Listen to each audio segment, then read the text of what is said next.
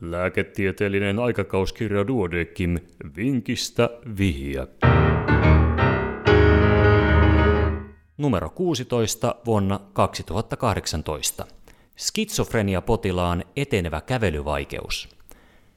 Vaikeahoitoista paranoidista skitsofreniaa sairastava mies oli asioinut neurologian poliklinikassa jo useasti.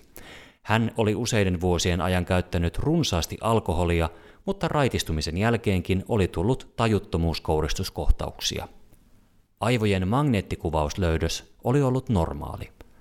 Tyypiltään todennäköisesti yleistyneeseen epilepsiaan hänelle oli 27-vuotiaana aloitettu valproiinihappolääkitys 1000 mg vuorokaudessa, jonka vaste oli ollut hyvä. Potilas oli kokeillut buprenorfiinia suonensisäisesti, mutta säännöllisesti hän ei ollut huumeita käyttänyt. Tupakointi oli jatkunut 15-vuotiaasta lähtien. Supraventrikulaaristen takykardioiden vuoksi hänelle oli tehty katetriablaatio 20-vuotiaana.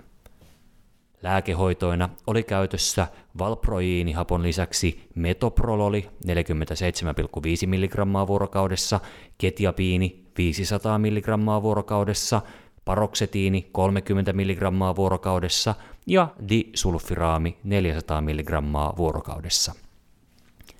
Potilas tuli 32-vuotiaana neurologin arvioon useita kuukausia jatkuneiden reisi- ja säärikipujen vuoksi. Lääkehoitoon oli lisätty risperidoni 3 mg vuorokaudessa ja paroksetiini oli vaihtunut venlafaksiiniin 300 mg vuorokaudessa. Potilas oli jonkin verran ylipainoinen ja käveli ilman apuvälineitä. Kantapäillä käveleminen ei onnistunut, mutta raajojen voimat olivat muuten hyvät. Varpaiden asentotunto oli huonontunut. Terävä, kosketus ja lämpötunto olivat polvista katsoen distaalisesti heikentyneet. Jänneheijasteet eivät tulleet esiin alaraajoissa. Lannerangan magneettikuvauksessa ei todettu hermopuristuksen merkkejä. Hermo-lihassähkötutkimuksessa eli ENMGssä todettiin sekä ylä- että alaraajoissa keskivahvaan sensomotoriseen polyneuropatiaan sopiva löydös. Laboratoriokokeet eivät selittäneet polyneuropatiaa.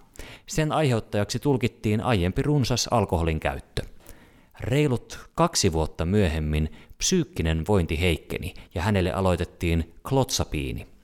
Epilepsiakohtaukset aktivoituivat ja lääkehoitoon lisättiin lamotrigiini 200 mg vuorokaudessa, mutta potilaalle tuli voimakasta vapinaa. Myös liikuntakyky oli heikentynyt nopeasti. Klotsapiinin vaihto olantsapiiniin ei onnistunut, mutta kohtaukset ja vapina näyttivät rauhoittuvan, kun siirryttiin levetirasetaamiin 1000 mg vuorokaudessa ja pregabaliiniin 150 mg vuorokaudessa.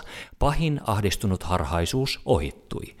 Kävelykyky ei kuitenkaan lähtenyt palautumaan. Potilas oli 35-vuotiaana joutunut ottamaan käyttöönsä rollaattorin ja nilkkatuet. Nilkoissa ja isovarpaissa ei ollut koukistusvoimaa, mutta hän sai jalkateriään suoristetuksi. ENMGssä todettiin vaikea ensisijaisesti aksonaalinen motorinen ja sensorinen neuropatia, joka oli selkeästi edennyt kolme vuotta aiemmin tehtyyn tutkimukseen verrattuna. Mikä oli etenevän kävelyvaikeuden syy? Ja vastaus hetken kuluttua.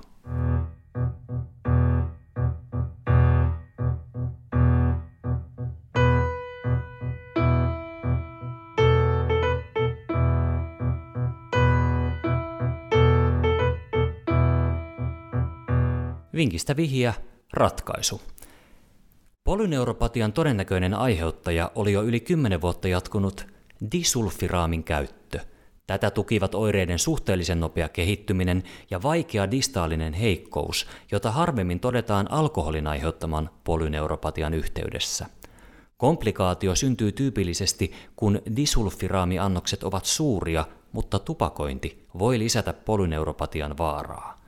Potilaan käyttämiin epilepsia- tai psykoosilääkkeisiin ei sen sijaan ole yhdistetty polyneuropatiaa. Disulfiraamin lopettamisen jälkeen potilaan oireet lievittyivät, joskin vahva tuntohäiriö oli kaksi vuotta myöhemmin edelleen todettavissa. Potilas kuntoutui liikkumaan ilman apuvälineitä ja pystyi muuttamaan palvelukodista takaisin omaan asuntoon. Alkoholin käyttö valitettavasti runsastui uudelleen. Ja tämän vinkin kirjoittivat Leena Ollila ja Reina Roivainen Hyksin neurologian klinikalta.